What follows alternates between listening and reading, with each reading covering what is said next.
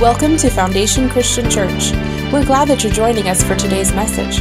For service times or to join a disciple group, please visit foundationcitrusheights.com. One of my favorite sections of Scripture.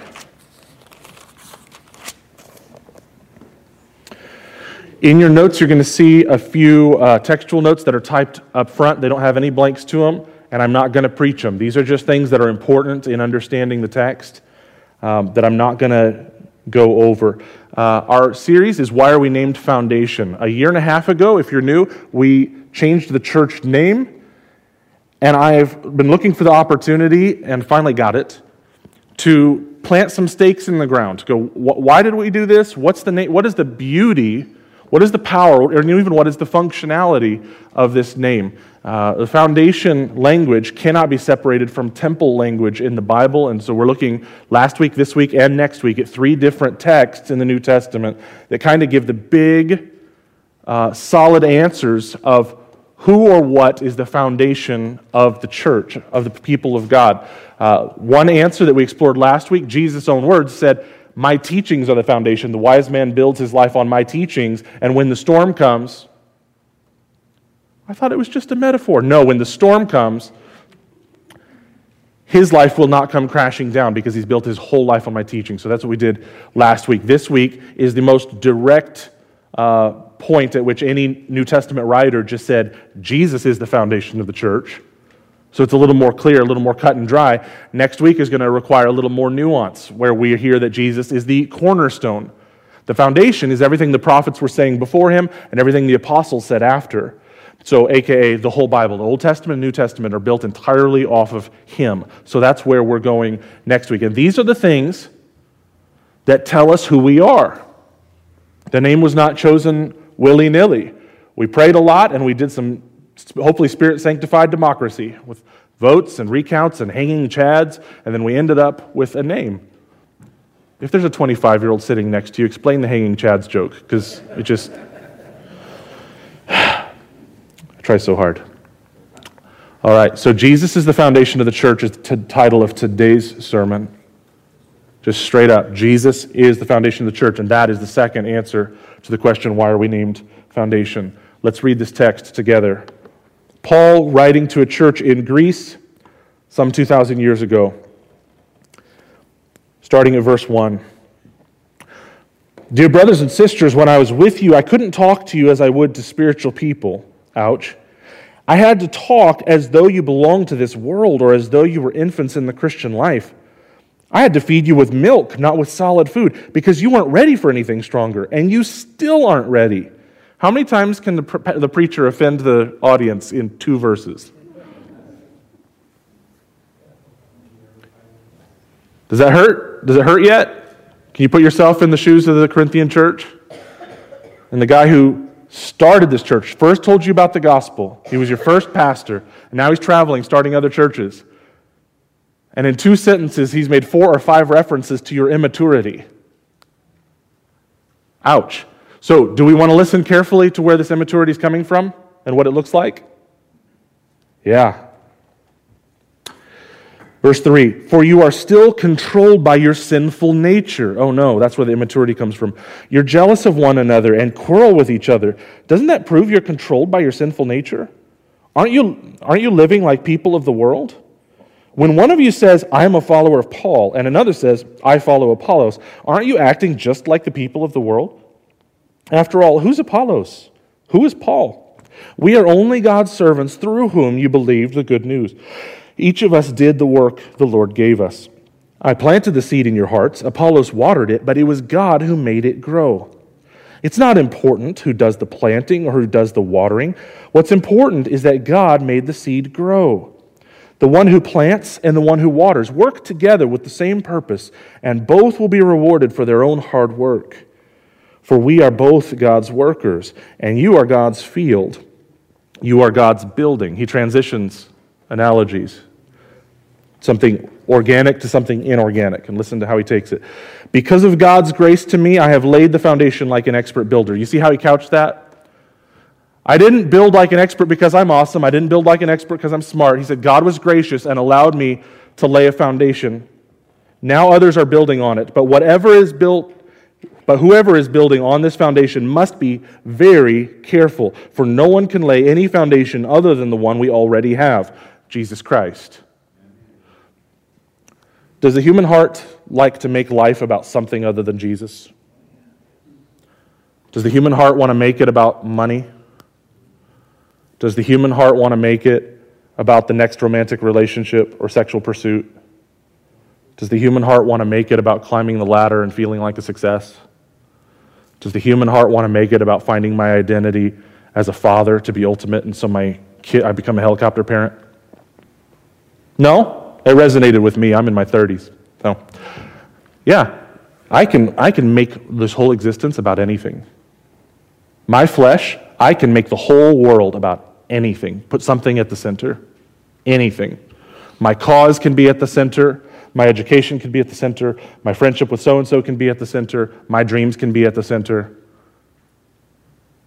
In the world in which we live is not going to push back against any of these things. Our world says, You do you. Our world says, Shoot for the moon, and even if you miss, you'll land among the stars. I saw Apollo 13. If you miss the moon, it goes bad. Paul says, be really careful not to build on any foundation other than the one that's already been laid Jesus Christ. He is the center of the universe, He is the point of your existence. You're a Christian now.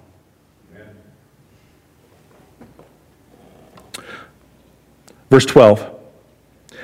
Anyone who builds on that foundation may use a variety of materials gold, silver, jewels, wood, hay, or straw. But, what does the word but tell us? I'm going to put a qualifier on what I just said. You can use whatever you want. In trying to glorify God and trying to build His kingdom and trying to strengthen your church, you can use any number of methods and ideas. But on the judgment day, fire will reveal what kind of work each builder has done. The fire will show if a person's work has any value. Fire is an Old and New Testament symbol of judgment, okay? So judgment is not always your sins have not been dealt with through the cross of Christ, I'm throwing you into hell.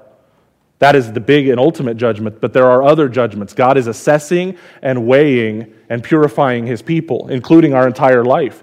We might be going into heaven, but like, hey, half of what you did was a waste of time. You don't believe me? It's coming up in the text. Okay.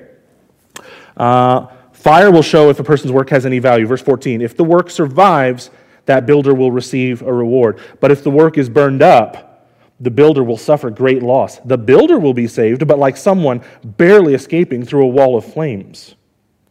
Don't you realize that all of you together are the temple of God and that the Spirit of God lives in you? God will destroy anyone who destroys this temple, for God's temple is holy, and you are that temple. Holy Spirit, would you please teach us the word today? Because without your help, we will add things to it that aren't there. We'll twist it until it makes us comfortable. So teach us, lead us unto all truth, as you said in John 1. Get exactly uh, out of this text, get the praise and glory and adoration and joy filled submission out of each heart in this room, starting with me. God, help me to submit to the text joyfully. Help us to love you and love each other and love the world more by the time we're done the precious name of Jesus Christ, we pray. And God's people said, Amen. Amen. Grab your pen. Refusing to create factions in the church is mature faith built on the foundation of Jesus. Maturity looks like a lot of things, but in this text, refusing to create factions. That's what maturity would look like. Did you hear how Paul transitioned? This whole long rebuke, isn't it a show that you're controlled by your sinful nature, that you guys are forming factions around human leaders. It's a good thing we don't do that anymore. I'm glad we've matured beyond this. Right? We do it every four years. Oh, he went there. Oh, he said it. I challenge you, if I haven't challenged you enough, when it's politics season, keep looking for messianic language in the way people talk about their candidate. You're going to find it. False messiahs, all of them.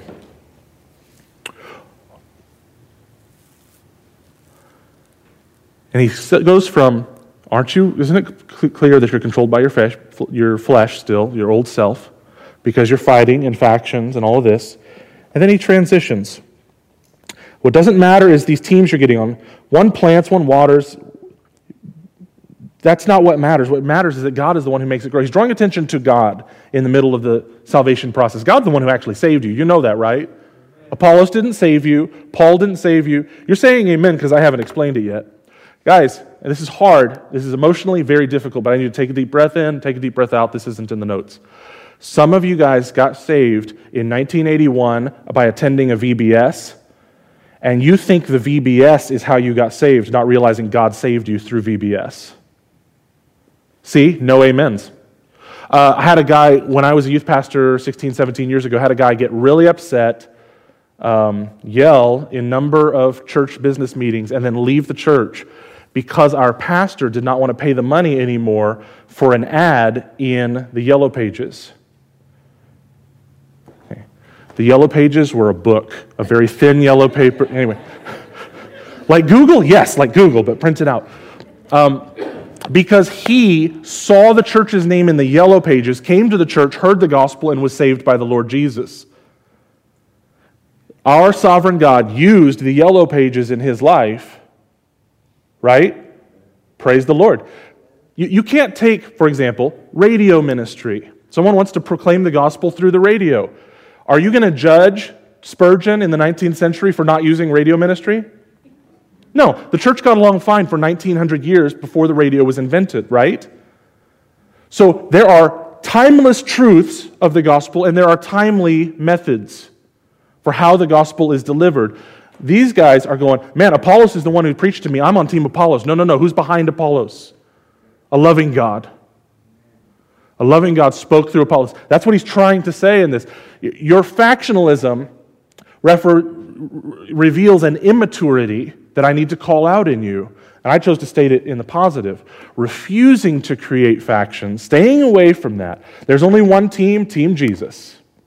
I mean, in the church anyway, there's only one team. Team Jesus. So I'm going to hold loosely to all secondary things, even if those secondary things were a blessing to me. Right? I, for one, growing up in the late 80s, I heard the gospel more from Sunday school than anywhere else. And so if you wanted to point to a methodology as why is Greg Kaiser a Christian, I would say Sunday school. But what happens when you go to a church that calls them small groups? Here's a little hint it's still Sunday school. It's just in somebody's house. And you usually get more food. Oh. Don't tell anybody. It's still Sunday school. All right? We can get wrapped around the axle about secondary things, and that's the crux of this immaturity we're seeing in 1 Corinthians 3. Maturity is to say, we're going to keep the main thing the main thing. His name is Jesus. So, going to go history nerd on you. I love me a good Greek phalanx, don't you? I know you woke up this morning going, I want some Greek military strategy. So we're going to make this very brief. For almost a thousand years, the only way to win on a battlefield in a certain part of Europe was a bigger phalanx because you could not beat these guys. A phalanx was not so much a, um, it was more of an ideology than anything. A phalanx is you've got your shield on your left your spear on your right, and you are mortally, life and death, responsible for the life of the man standing to your left. Your shield is protecting him from arrows, not just protecting you. This is a deeply communal. So a phalanx was a unit, it wasn't a bunch of individuals. Again, we're Americans, so we struggle with this. Imagine being sworn, like on your grandmother's grave, you've sworn to keep the man to your left alive that immediately creates a little bit of fear in the human heart that's inherently narcissistic. But guess what? There's a man standing to your right, and he has sworn on his grandmother's grave that he's going to keep you alive. And this unit was pretty much undefeatable for hundreds and hundreds and hundreds of years until the Romans modified it and they were jerks, and the rest is history. So here's the deal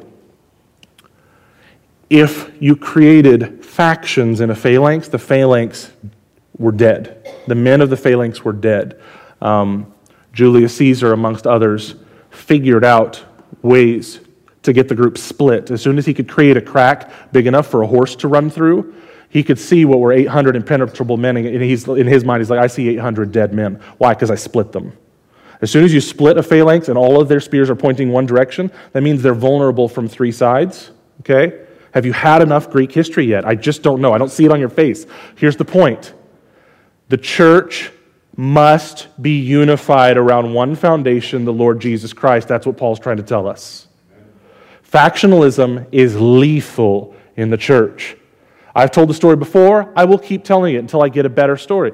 Uh, there was a church of almost 800 saints here in Natomas that at the 2016 election, I don't know if you remember, it was a little bit contentious. And it was a little bit of a surprise. And it happens that on Tuesday, Wednesday is when all of the hullabaloo, and church isn't until Sunday. There was so much vitriol on Facebook that half of the church did not show up on Sunday. There were about 350 people who showed up to church on Sunday. They didn't want anything to do with the other group. And, and what is this church now doing? They're firing staff left and right because they can't afford them. Half or more of the income is gone. The ministries are in tatters. Why? Because we would build our identity of how light is going to push back darkness behind a donkey or an elephant. It tore a church apart. And we can do this about anything, guys. The human heart is really, really capable. It's called idolatry, of building the whole kingdom of God on a secondary issue. But if we are unified, nothing could beat us. You cannot charge cavalry into a phalanx and win. Julius Caesar did it once, but he's Julius, okay? Mostly, there's nothing you can do, almost nothing you can do, except if you can find a way to divide. The church is the same way. How do you beat the church universal? Not going to happen. Her head is Christ. But the local church, how do you tear apart a local family of believers who every single man, woman, and child say, Jesus Christ is my king. I follow his orders. I do so gladly. How do you beat a church like that? Anybody listen to, you know, Screwtape, Screwtape letters? Ask yourself, how would a demon tear it apart? These people love Jesus Christ and it manifests itself in love and good works. They read their Bibles, they do what it says. How would you tear that apart? They're learning to love God better every day. They love each other more every day. They love the world more every day. What are you supposed to do with that if you're trying to tear it up? Unity is powerful and unity is commanded. Unity is mature faith. Next step, I want you, if you love Jesus, when you find your heart making a major deal out of something the Bible said is minor, repent. Repent. That's biblical language for make a 180 turn on purpose. You're agreeing with God that He is right. God, I'm wrong. I've been making such a big deal about this. Okay, honesty time. Raise your hand if you had a moment where you really, really, really, really wanted to say something on Facebook and you thought better of it. That's almost every day if you listen to voices that make you angry, right? You wanted to jump into the fray. You chose not to. Some of you that happened over Thanksgiving dinner. You wanted to say something. Because Jesus said, out of the overflow of the heart, the mouth speaks. There are things in our hearts first. And Jesus also said really scary things like, hey, you have been told that if you commit adultery with a you know what adultery is defined by but let me tell you if you even have lustful uh, intent if you even have a lustful thought in your mind you've already committed adultery in your heart. Jesus is saying so much more than redefining adultery. He's saying guys sins start in the heart and then they come out and it's already sinful and it already separates you from god for eternity before you even acted on it. You're angry in your heart. You haven't killed him yet and god views you as already guilty. You're already guilty of the sin of murder Yikes. So, guys, let's look at what's in the heart.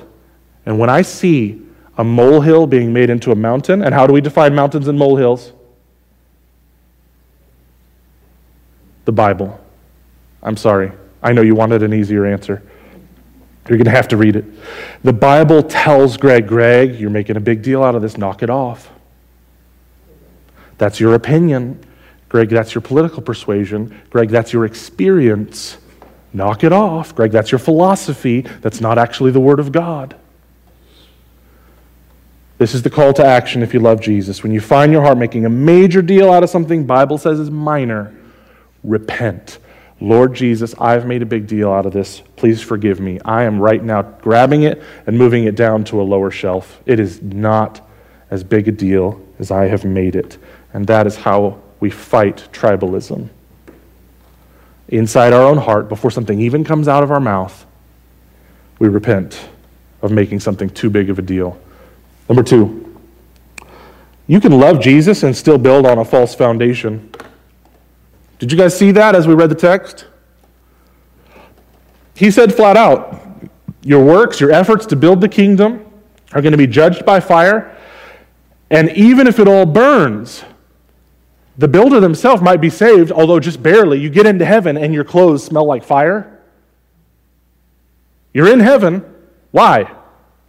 Because you don't get into heaven based on your works. Did you see that? You could build on the kingdom your whole life with wood and straw and still get into heaven. Why? Because I walk into heaven based on the goodness, the righteousness, the achievement morally of Jesus Christ, not of me. Will my clothes smell like smoke? That's up to me. Do I build my entire life with wood and stubble and straw, or do I build with gold and with silver and with gems? That's up to me. Do I build on the foundation of Jesus Christ the way the Bible tells me to, the things that the Bible tells me uses to, to build? Because I know what you're doing right now. You go, well, what's wood, stubble, and straw? You have 66 books to tell you what's wood, stubble, and straw, what's going to last. Faith, hope, and love. These three things remain, right? The greatest of these is love. Like, it's not hidden. It's not hidden as we read Scripture what's going to last. It's not hard to go, will this still be there in heaven? right? Joy. Does that sound like it'll still be there in heaven? Yeah. Love. Does that sound like it'll still be there? Selflessness. Does that sound like it'll still be there? Attorneys. Right? Nobody's suing anybody. So I'm going to say the attorney is there by the blood of Jesus and finds a different job. Right? It's not that difficult to ask ourselves what fits a biblical revelation is probably the, the fastest place to go and go, what fits there? What fits in God's perfect and redeemed uh, world? That's what we build the church off of. We build the church, I don't know, connecting in authentic relationships with each other because the same blood that reconciles me to God has reconciled me with you.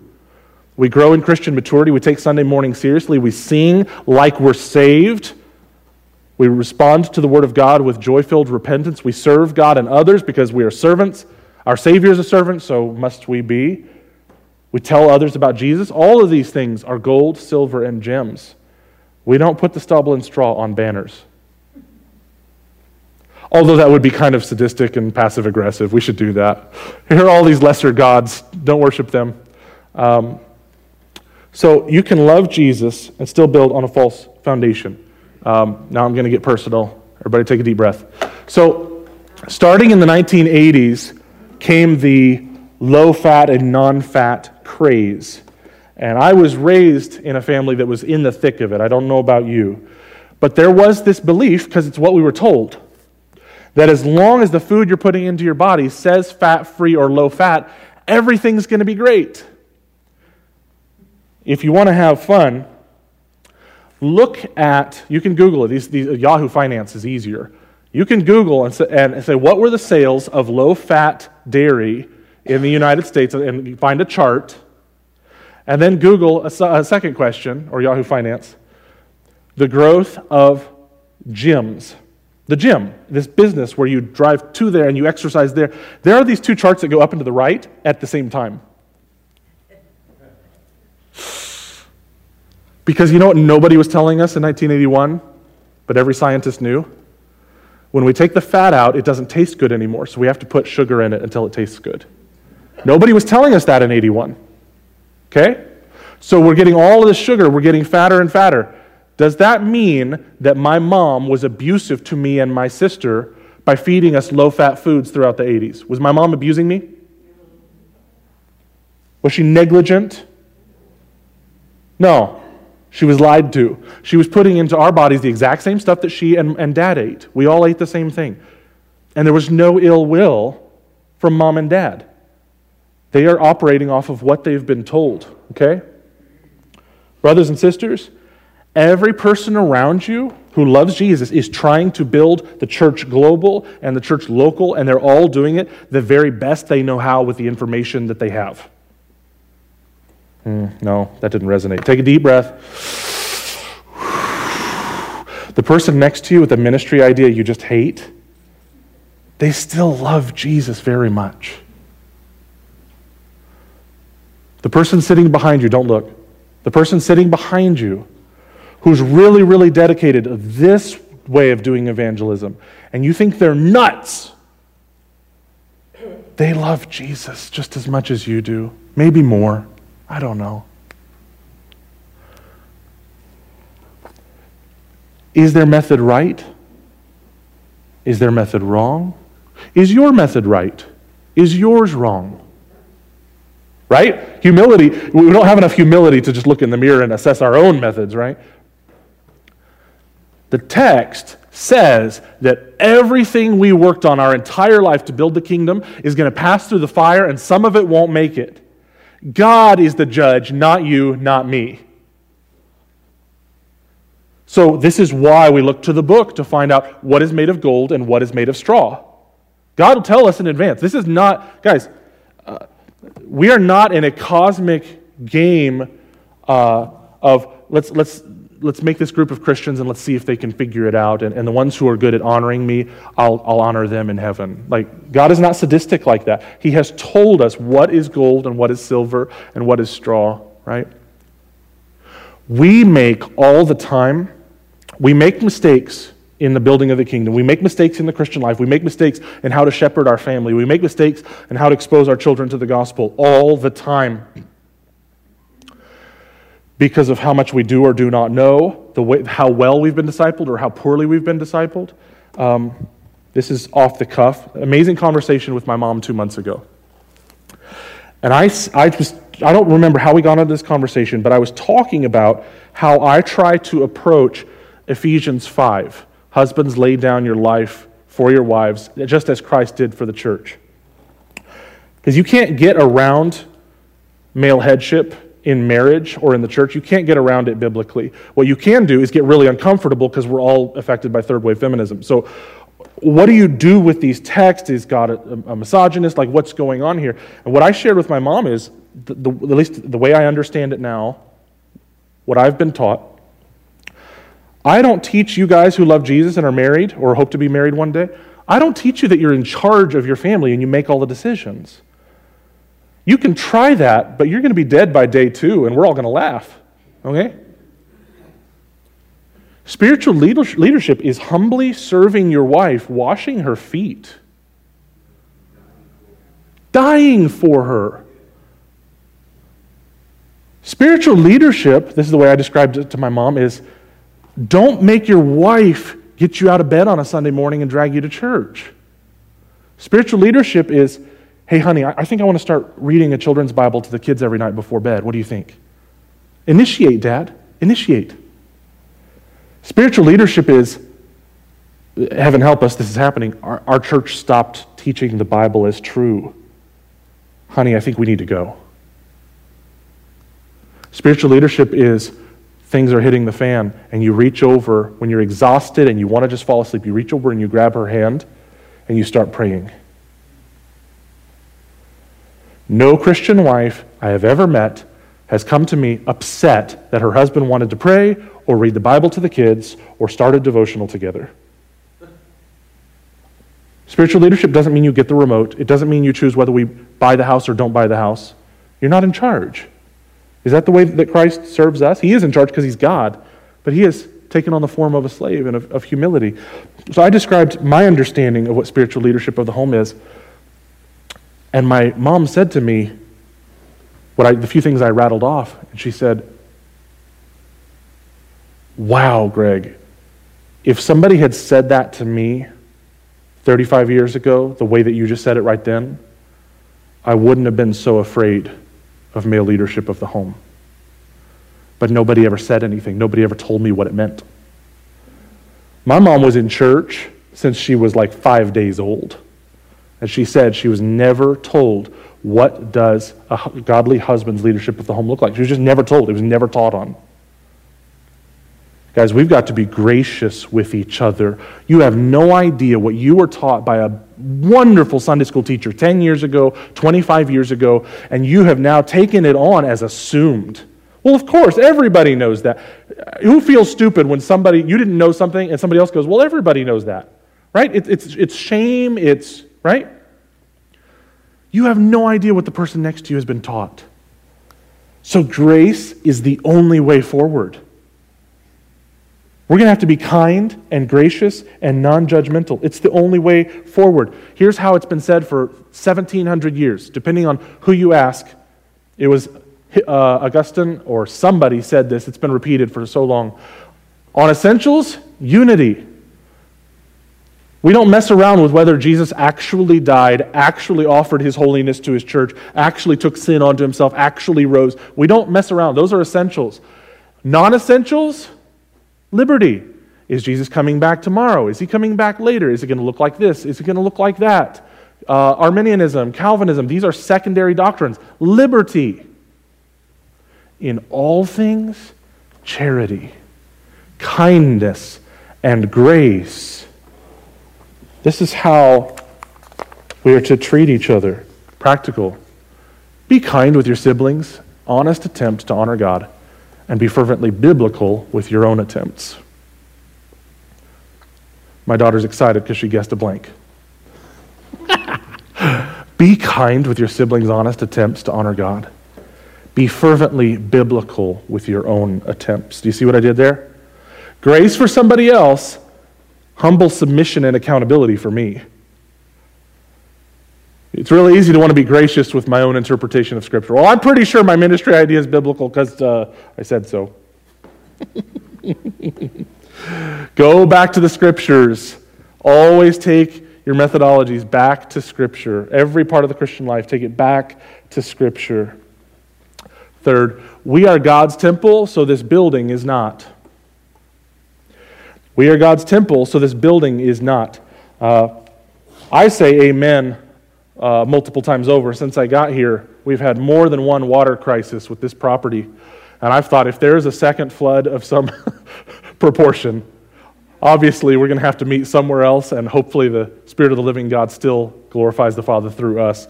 Uh, we've, for those of you who were here, we've preached a couple of times here at Leatherby's. We've been at the community center. Uh, the people of God, if we are not mobile, then we have to totally rework our temple theology, right? Before the curtain in the temple was torn top to bottom at the death of Jesus, we had to come to God at a building, at a specific place designed by God, and this is how you interact with God. And here are all the rules. Jesus changed everything and said, I'm going to wash a people in my own blood and I'm going to put my spirit in them. Jesus didn't say that. It had been said hundreds of years before. He just fulfilled it. He sent his Holy Spirit into his people. And are you ready? made us the temple. Guys, this is a big deal, and, and I'm grateful. Um, it seems that uh, this church has been very blessed in this way. I mean, look at the carpet under your feet. 30 years ago, when we were building this building and designing it or whatever, um, we were comfortable with using this space as mixed use, where volleyball games and basketball games, I know those things make Melissa's left eye twitch. Uh, the idea of balls bouncing around with all the technology we have in here now. But the idea that ministry to people is sacred, not the carpet. Maybe it's a bigger deal to me than some of you. I, I've been in places where the carpet was sacred. You ever been to a church or heard about a church? Kids are running, and instead of celebrating that, that, these little kids are running, they're getting an angry finger in their face and no running in church. Like church is a place instead of a people. And grumpiness. I'm so grateful. I'm, I'm so proud of you guys. I haven't sensed the slightest whiff in this church of accidentally thinking God only shows up in this building. That would be tragic wrong belief on our part. What is evangelism? What is the Spirit of the living God going out and seeking saving the lost if God only shows up in a building? That's really weird. It was very true 2,000 years ago, but it's not true anymore. Because the scriptures are saying we are the building. Uh, we've been singing this really good doctrine for a couple years now. Let me point it out to you. We just sang it this morning. First two lines, there's joy in the house of the Lord. Second two lines, we. We won't be quiet, we shout out your praise. Question Are these the same thing or are these two different things? Did the writers pivot onto a second idea in the middle of the chorus? I guess is what I'm asking. Did they pivot onto something totally different or is this the same? Because if they're students of their Bibles, this is all the same. The subject of the house of the Lord, and then go to we, would be a nice, doctrinally, would be very nice. Yeah, the house of the Lord is the one singing praise. Well, let's just go to the bridge to answer it. We know exactly what they think. We were the beggars, now we're royalty. We're the prisoners, now we're running free. We're forgiven, accepted, redeemed by His grace. Let the house of the Lord. How does a building sing? Right? Buildings don't sing, but the house of the Lord does. So, uh, I'm not saying this to criticize because we've all done, every single elder in this church, every staff member, every one of you probably, we have said, Isn't it good to be in the house of the Lord today to start a Sunday morning service? Not accurate, but we know what we're saying, so let's all be chill about it, okay? What we're saying is it's good to be with God's people. If something happens this week, and frankly, it could, and I'm calling up the manager at Leatherby's again, saying, Can I preach at Leatherby's again? And we all meet over there next week. Lord Jesus, please. No, I'm on a new diet. I can't. Dang it. If, we're pre- if I'm preaching at Leatherby's next Sunday, we could rightly get together, start singing some songs, and I could say, uh, most accurately say, wouldn't it be nice, isn't it nice to be the house of the Lord? But I could say, isn't it nice to be in the house of the Lord? And Leatherby's is the house of the Lord this week. Why? Because the Holy Spirit of the living God fills his people, and where the Spirit of the Lord is, there's freedom. Little bit of church history goes a long way. So many church services have been under a tree in the last 2,000 years. Church services have been in graveyards and catacombs. Church services have been in office buildings. Where the Spirit of the Lord is in his people, there is the temple of the living God, with Christ as the foundation. And this is critical because, again, like last week, we are the place that is welcoming people toward Christ. Here's the altar, here's the cross, here's how you relate rightly to God. It is our privilege. We are the temple, we are the priests. The cross is the altar, and Christ is the sacrificial lamb. The church of the living God, across all languages and tribes and tongues, we are where people go to interact with the living God. What do I want you to do? I want you to invest in the church 10 times more than you invest in the building. I love me a good capital campaign. Don't you guys want me to say something really inspirational and pass a plate around? We need a new building. We need $5.76 bazillion dollars. And those aren't bad if, if that's truly what's needed. But you know what the temptation is for me? I'm not going to speak for you. For me, I can see the building right? Some of you guys remember the old carpet on this stage? We needed two priests and some holy water. We had to deal with that carpet. And praise the Lord. The building you can see. It's much harder, and this is what your elders are working on all the time, to say, how is the flock doing? Where can the health of the flock be blessed and strengthened? Brothers and sisters, invest in this church way more than you would ever invest. I mean, it's very kind. We, we got people picking up trash on this property, or maybe you take out the trash, or maybe who knows what you might do related to this building. You see a chore that needs to get done and you tackle it, and that's, we're very grateful for that. It's just this isn't the temple. This isn't the temple. The temple is priceless. The temple has been purchased with the blood of Jesus. This building hasn't. We have a mortgage to prove it. Blood of Jesus says paid in full. We wouldn't have that mortgage still if, if this was the temple. So, brothers, invest deeply in relationships. That's how you That's how you invest in the church. Do friendship deeply, because that's how the one another's of Scripture are lived out. Invest in serving one another. Invest in praying for one another and with one another. Invest in teaching somebody else the Word of God. Some of you guys are very intimidated by this word teaching, and I'm t- here to tell you if you just learned something about God yesterday in your joy, you can turn around and share it with somebody else, and you just taught. You just taught. Brothers and sisters, invest in this family 10, 20, 100 times more than you would ever invest in trying to make a building look pretty. This family is worthy of your investment because Christ proved with his own blood that this is the investment he wants to make. I'm going to pray for us, all right?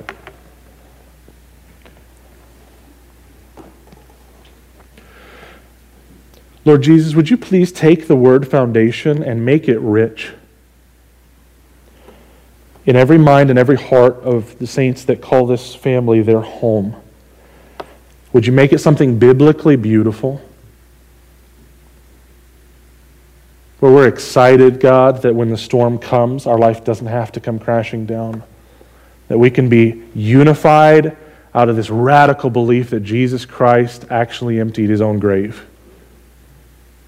Make us a unified people, God, for your glory Make us unified in our love for the world and for each other. God, help us to drink in this text and to obey it gladly. In the great name of Jesus, we pray. Amen.